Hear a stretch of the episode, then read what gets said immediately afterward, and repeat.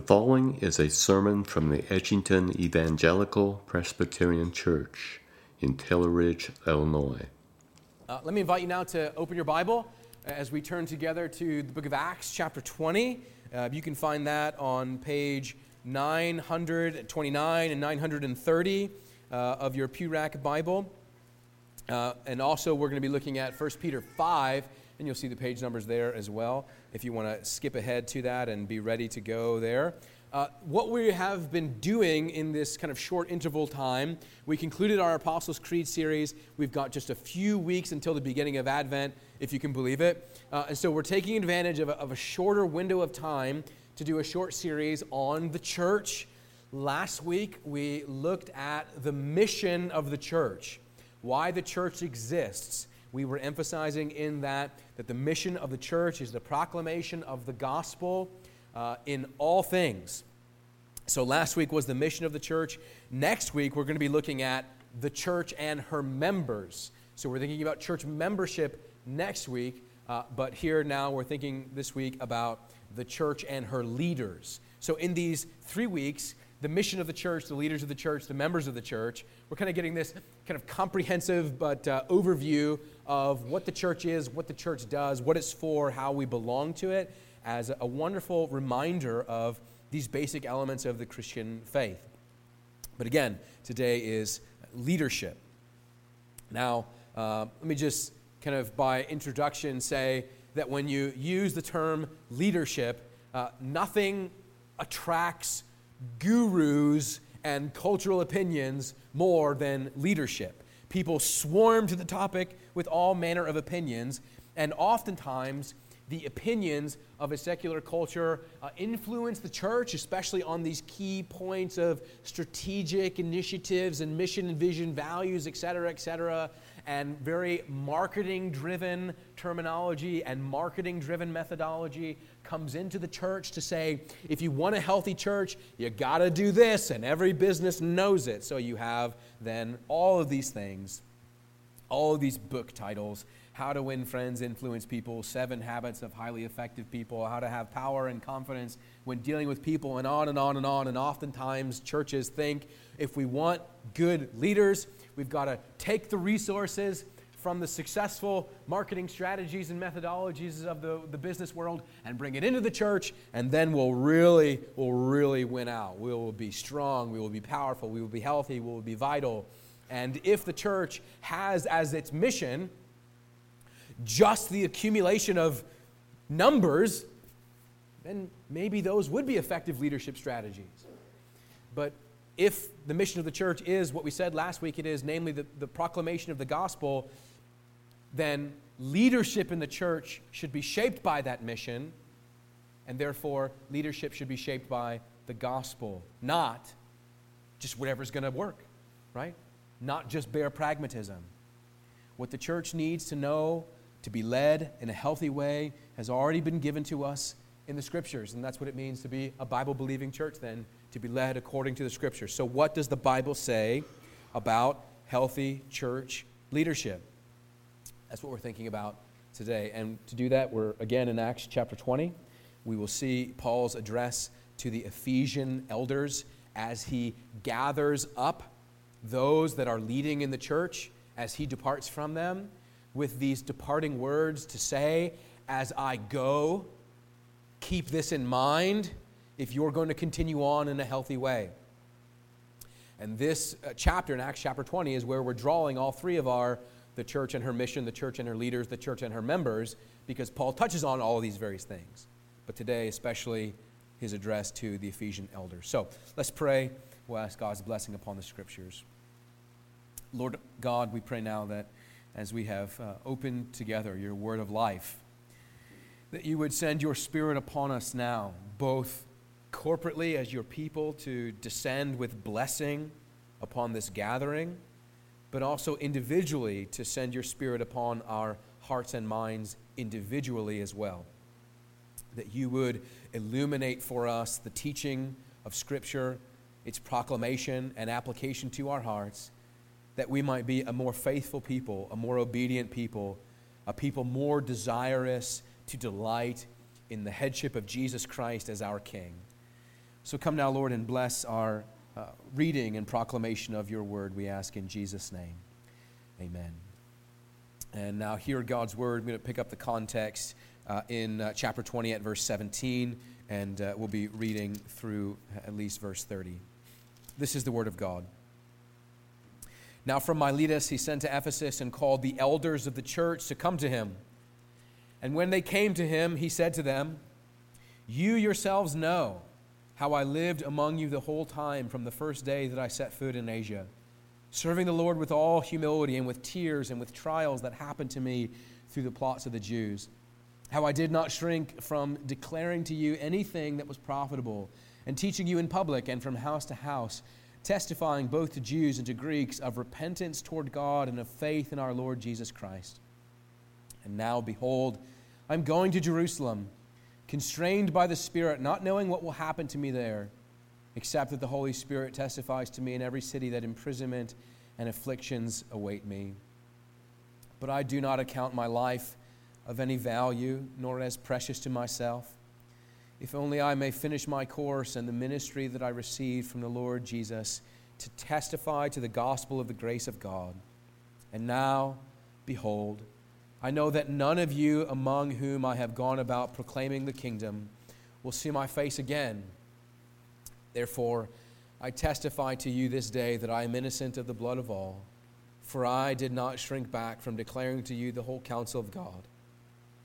Pay careful attention to yourselves and to all the flock in which the Holy Spirit has made you overseers, to care for the church of God which he obtained with his own blood. I know that after my departure, fierce wolves will come in among you, not sparing the flock. And from among your own selves will arise men speaking twisted things to draw away the disciples after them. Therefore, be alert, remembering that for three years I did not cease night or day to admonish every one with tears.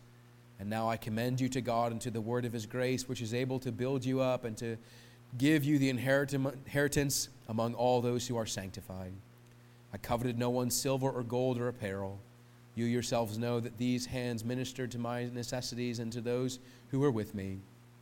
In all things I have shown you that by working hard in this way we must help the weak and remember the words of the Lord Jesus, how he himself said, It is more blessed to give than to receive. And when he had said these things, he knelt down and prayed with them all.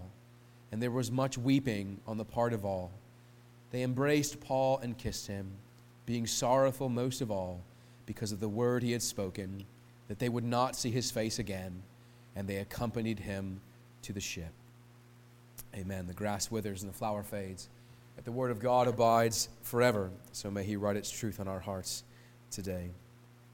Uh, we are focusing especially, you'll see in verses 28 to verse 30, how Paul, in the midst of this address to the Ephesian elders, is speaking on these very topics. Today we're thinking about how it relates to the church and her leaders, again in verses 28, 29, and 30. So we're going to be thinking broadly about this, but we're also going to be thinking very specifically about this as Paul has uh, direct words to these elders. Uh, you also want to be available to flip over to 1 Peter chapter 5, because when we get there, we'll see some additional words that Peter has to say on this same topic. But uh, to, to kind of dive into this notion, let me just kind of give you a bit of a personal reflection here uh, that in in the work that, uh, that I sometimes do for the presbytery, and the presbytery is the regional court of our uh, authoritative structure of denominationalism. The presbytery is the four states Illinois, Iowa, Wisconsin, Minnesota, and every EPC church therein.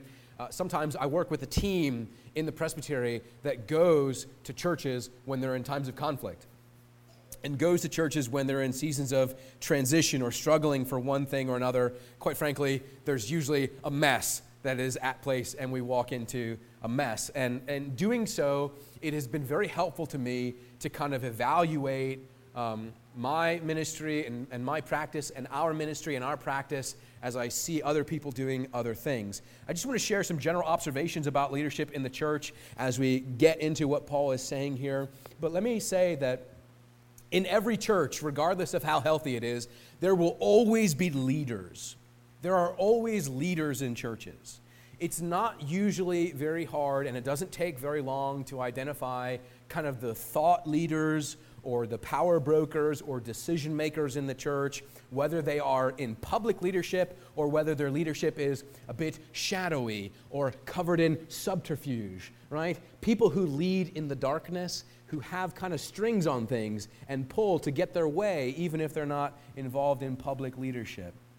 Uh, I say that churches will always have leaders, and churches will either be a blessing or a curse upon their churches. Because good leaders are a wonderful blessing, and bad leaders are a terrible curse. Uh, that's true of any institution, by the way, but we're thinking especially of the church. The church's health is directly correlated to the health of its leaders. The church's health is directly correlated to the health of its leaders. So we should be asking the question as we draw out from Paul's address to the Ephesian elders what is a healthy church and its leadership? What should healthy church leadership look like and do, and how should it govern itself and be practiced?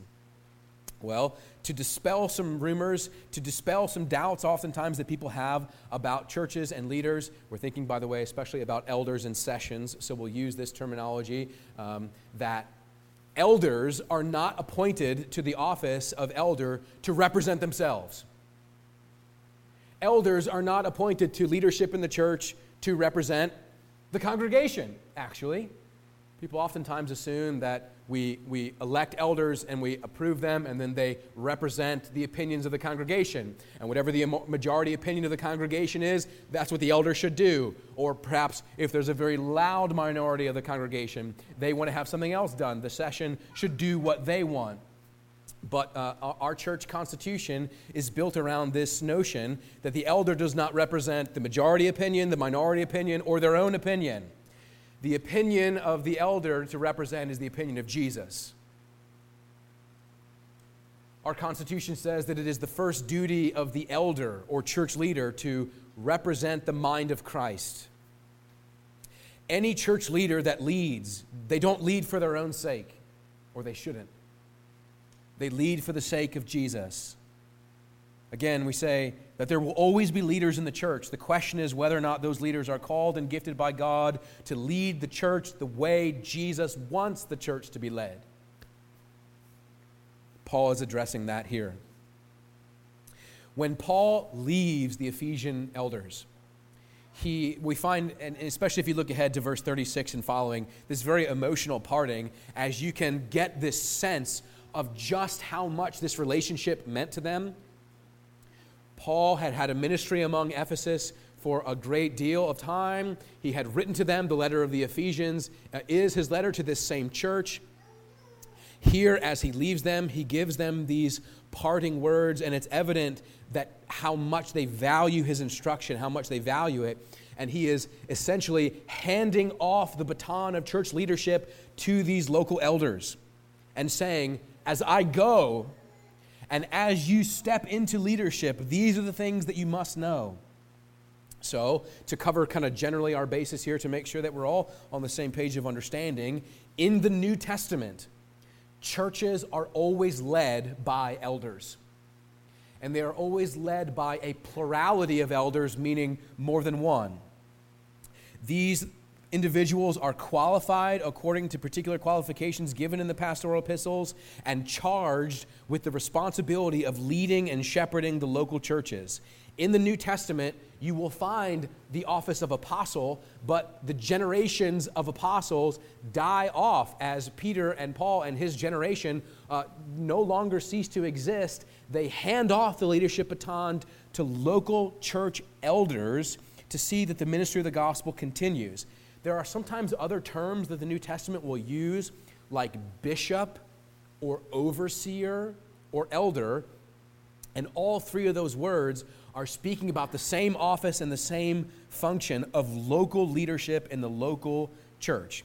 Now, just very quickly, there is an additional office that we call the deacon. Paul is not addressing the deacons at Ephesus, otherwise, we would speak to that, but the deacons are the second office. But it is the local elders that lead local churches. Local elders lead local churches. And how do they do it? Paul is giving here in verse 28 something of a, uh, overarching statement of the biblical priorities of church elders. How should you lead the church at Ephesus? Is what he's saying to the Ephesian elders. And he gives them two things to pay careful attention to. Notice the terminology. He says, pay attention, not just, but carefully pay attention to two things. First of all, he says, pay careful attention to yourself. So, before Paul is even talking about what the elder is doing in an outward sense to the congregation as they lead, Paul is addressing how the elder should be reflective of their own self. So, he says in verse 28 pay careful attention to yourselves. Said earlier, but elders, to be elders, have qualifications. In the New Testament, in 1 Timothy 3 and in Titus chapter 1, Paul gives a list of qualifications, and those qualifications are fundamentally based upon character, who you are.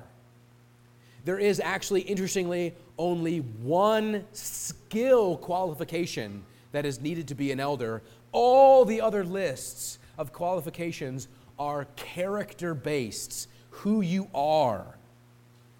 And when Paul says to the elders, pay careful attention to yourselves, he's reminding them, don't forget about the qualifications necessary to conduct your office. Don't get so caught up in the outward ministry to others that you forget to be inwardly reflective about the maturity of your soul, the spiritual development of your own self. Pay careful attention to yourselves. Or another way, don't be so caught up leading others that you are not ensuring that you yourself are being led. Sometimes the metaphor is given uh, that in leadership there is a front stage and a backstage.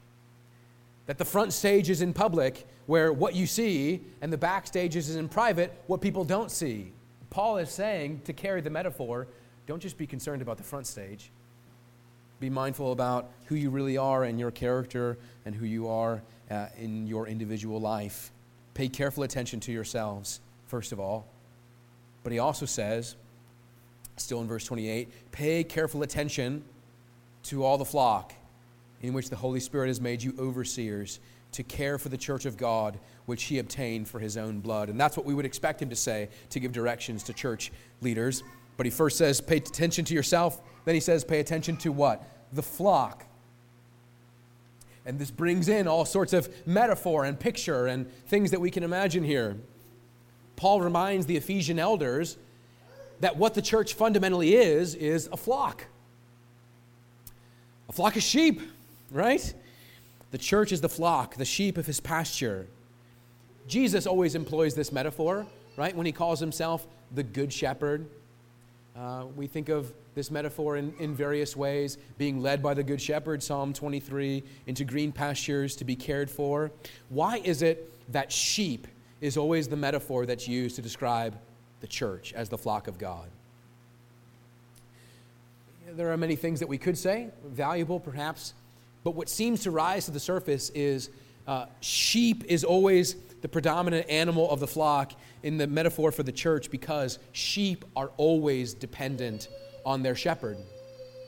Sheep are constantly dependent on their shepherd. Sheep never outgrow their need to receive care. Now, we could say that about many different animals, but in the first century, it's especially the metaphor of the sheep with the shepherd, and the shepherd tasks to oversee the sheep, to feed them, to care for them, to watch out for their needs, to guard them, to protect them, to make sure that they're being led appropriately, to lead them away from danger. And Paul reminds the Ephesians elders that what you're doing in church leadership is you are caring for a flock of sheep that is constantly in need of care. He says to them, Pay careful attention to the flock, the sheep of Jesus. He says, Which the Holy Spirit has made you overseers to care for the church of God, which he, that is speaking of Jesus, at the end of verse 28, which he obtained with his own blood. So Paul is saying, Elders, think about this flock, think about these sheep.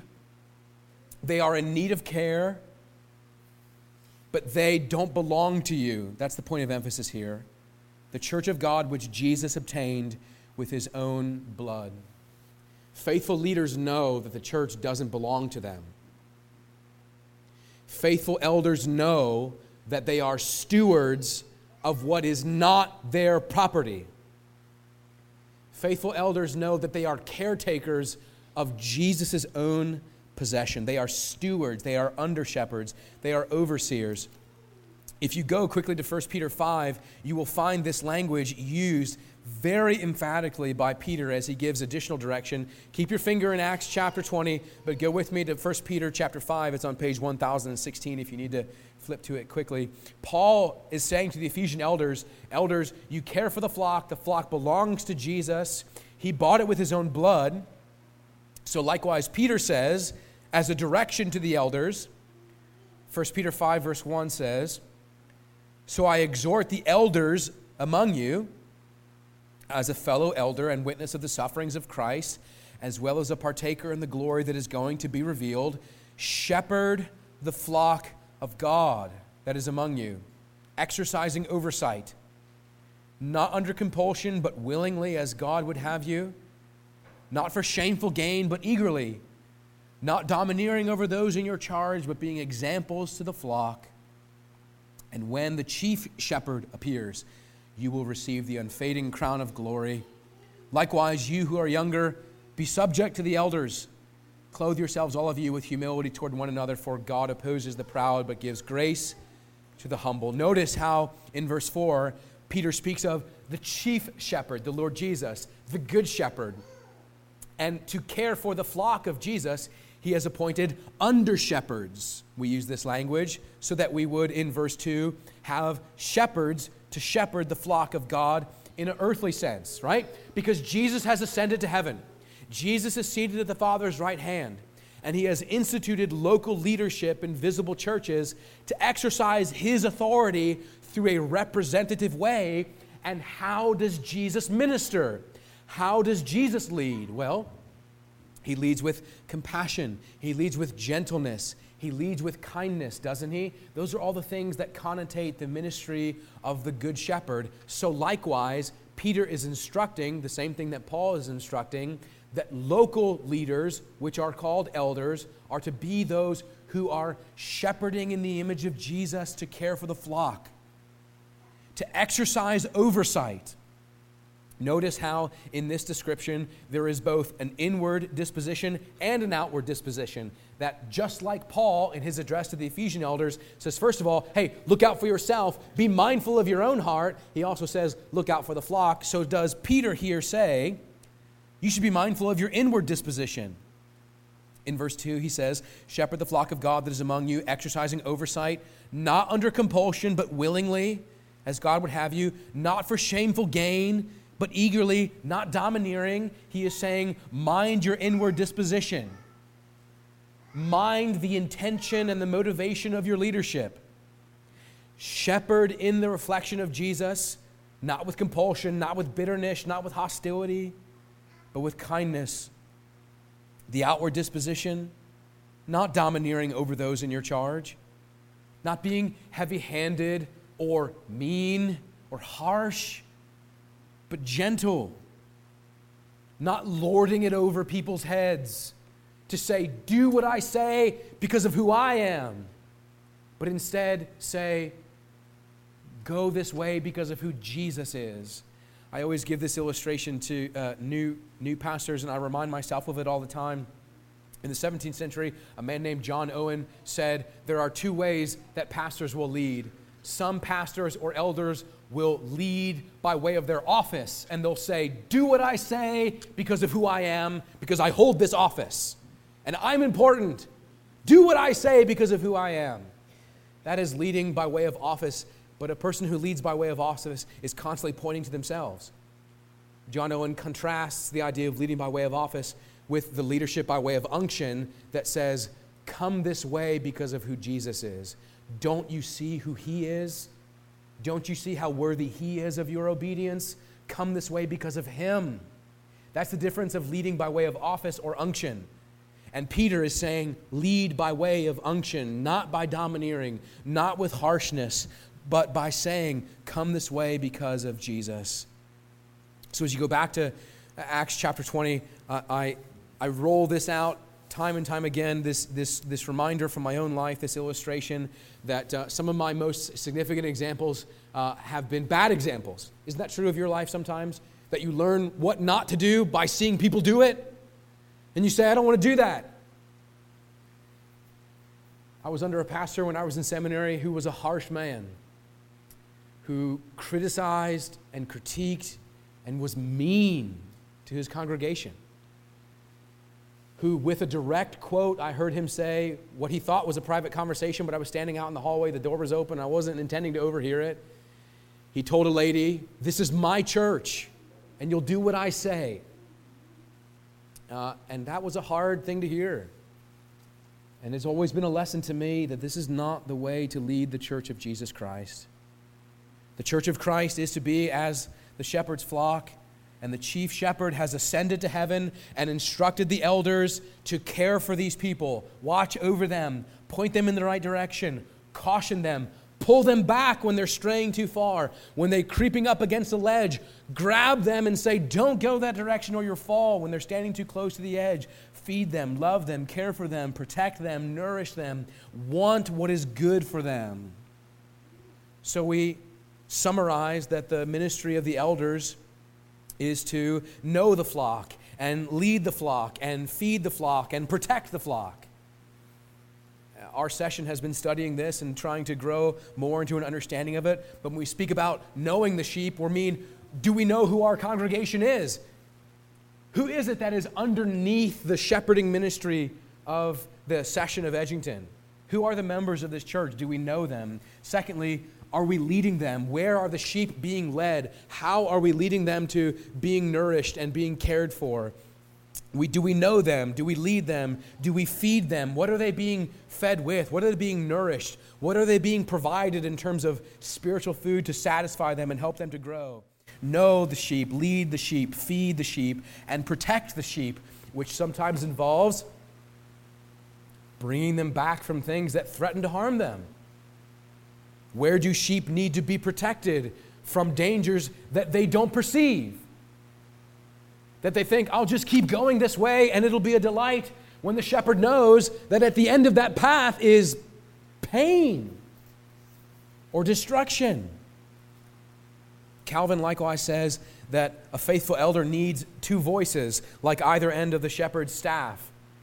One end of the staff gathers the sheep, the other end of the staff attacks the wolves. So, likewise, the elder has to have two voices one to speak tenderly to the sheep, and one to speak harshly to the wolves. Notice what Paul says. Verse 29, Acts 20, verse 29. He says, When I leave, there will be those who come in. Verse 29 I know that after my departure, fierce wolves will come in among you, not sparing the flock. And the threat is, even in verse 30, that some of them will come in from among yourselves.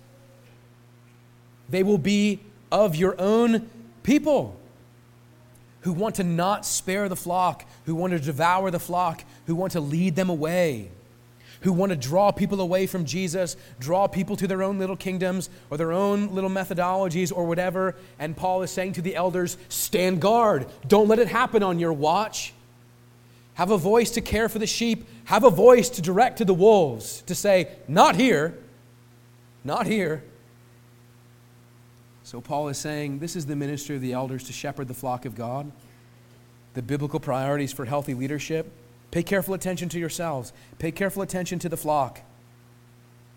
Let me get very practical, as I hope that this is very practical, and, and, and ask the question like, what does this look like at Edgington?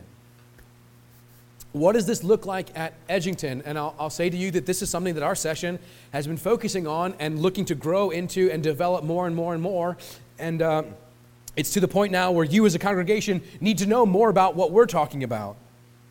Here at Edgington, our session is organized uh, with the intent to be a shepherding session so that you, as a church member, can be cared for.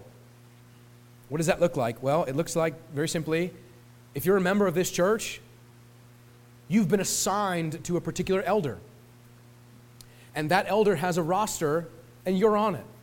You and your family, your children, your grandchildren, you are individually cared for by a particular elder where they are tasked specifically to care for you by way of oversight, and the primary care that they extend for you is prayer. That if you're a member of this church, you are prayed for by name specifically every single year in great detail as we go through the entire membership roster, month to month, individual by individual, so that everybody is covered. Where the elders pray for you really as their first order of business. Our first order of business isn't agendas and dockets and budgets and decisions and these things, it's prayer and care and shepherding. Not that those things don't matter, they're just not our first priority in so doing, having this shepherding relationship between an elder and a member, we're hoping to establish a relationship that you have with your elder so that you begin to see them as someone to provide for you spiritual care and compassion and concern. So, what does it look like for you as a church member to receive a shepherding care of an elder? If you're going to be a part of a church that takes shepherding leadership seriously, what does it look like to receive shepherding care as a member? Let me encourage you to think about a few things.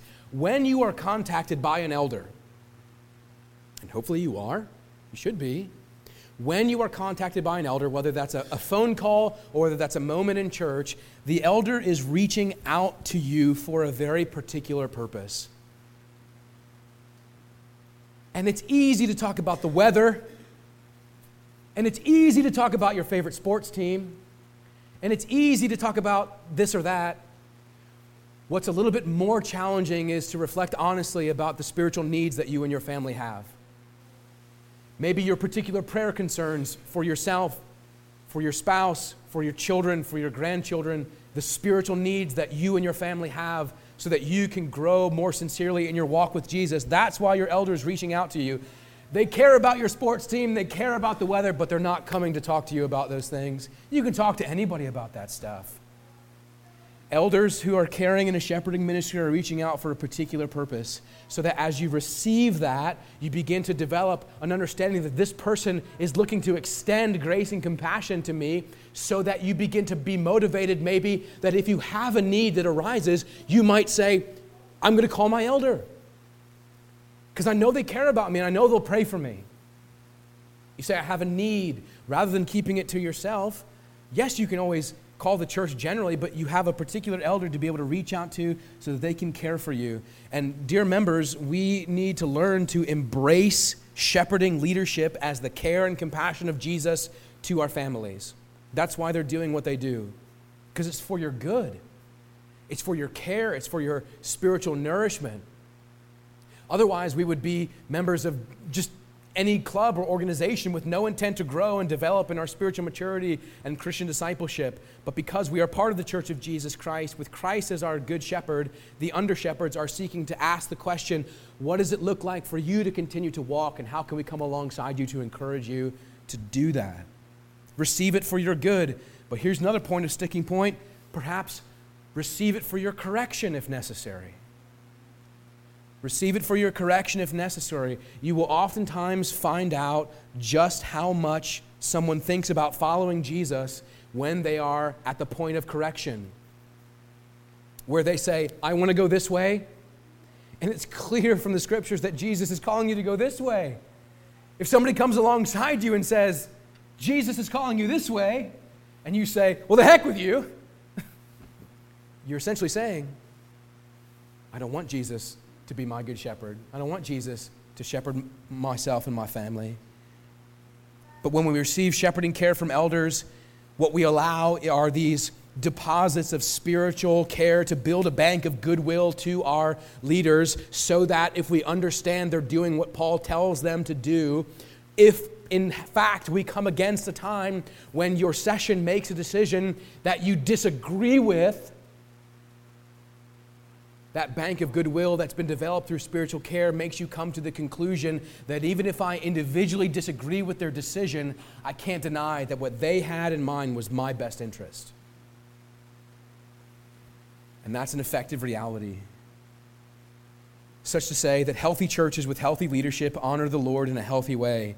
But unhealthy churches with unhealthy leadership are too distracted to honor the Lord in any significant way because everybody's going out the business of building their own little kingdoms and winning people to their own opinions. Paul tells the elders if you want to continue a faithful gospel ministry, it looks like this to shepherd in the image of Jesus. And members and all Christians really should hear that word and say, This is what it looks like for me and my family to be a part of a healthy church that receives shepherding care so that the glory of God is maintained and the kingdom of God is advanced in my community. Because, dear friends, this church and its mission and ministry and membership ultimately is all about Jesus. And it's about his kingdom. And this is the way he wants it to be led. And if we are to grow in that image, we need to delight in the way that Jesus wants his church to be led. Quite frankly, I do not care what passing trend or fashion or theory or understanding of business practices comes around because you know what? It's going to come around again in another five to ten years. We don't care. What we care about is what the Good Shepherd has said that the flock needs to be cared for. And by God's grace, let us seek to do it and seek to receive it. Let's pray. Heavenly Father, we thank you, Lord, that you are gracious to gather your flock, to give them over to the care of the Good Shepherd, and then to mediate his shepherding care in the individual lives of local leaders. Lord, we know that they're fallible, we know that they're imperfect, and yet you've invested them with authority. So, Lord, we pray that we would be a church that honors the authority that you have established because it is ultimately Jesus' own authority. And may it be the blessing of God, Lord, upon our members. Would you bless our church, Father? Would you strengthen us in the image of Jesus? Would you cause us to be a more faithful representation of your kingdom?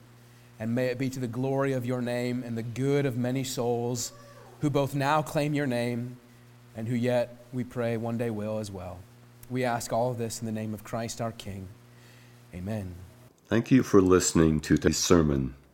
If you would like more information about our church or its ministries, please visit edgingtonepc.org. May God bless and keep you.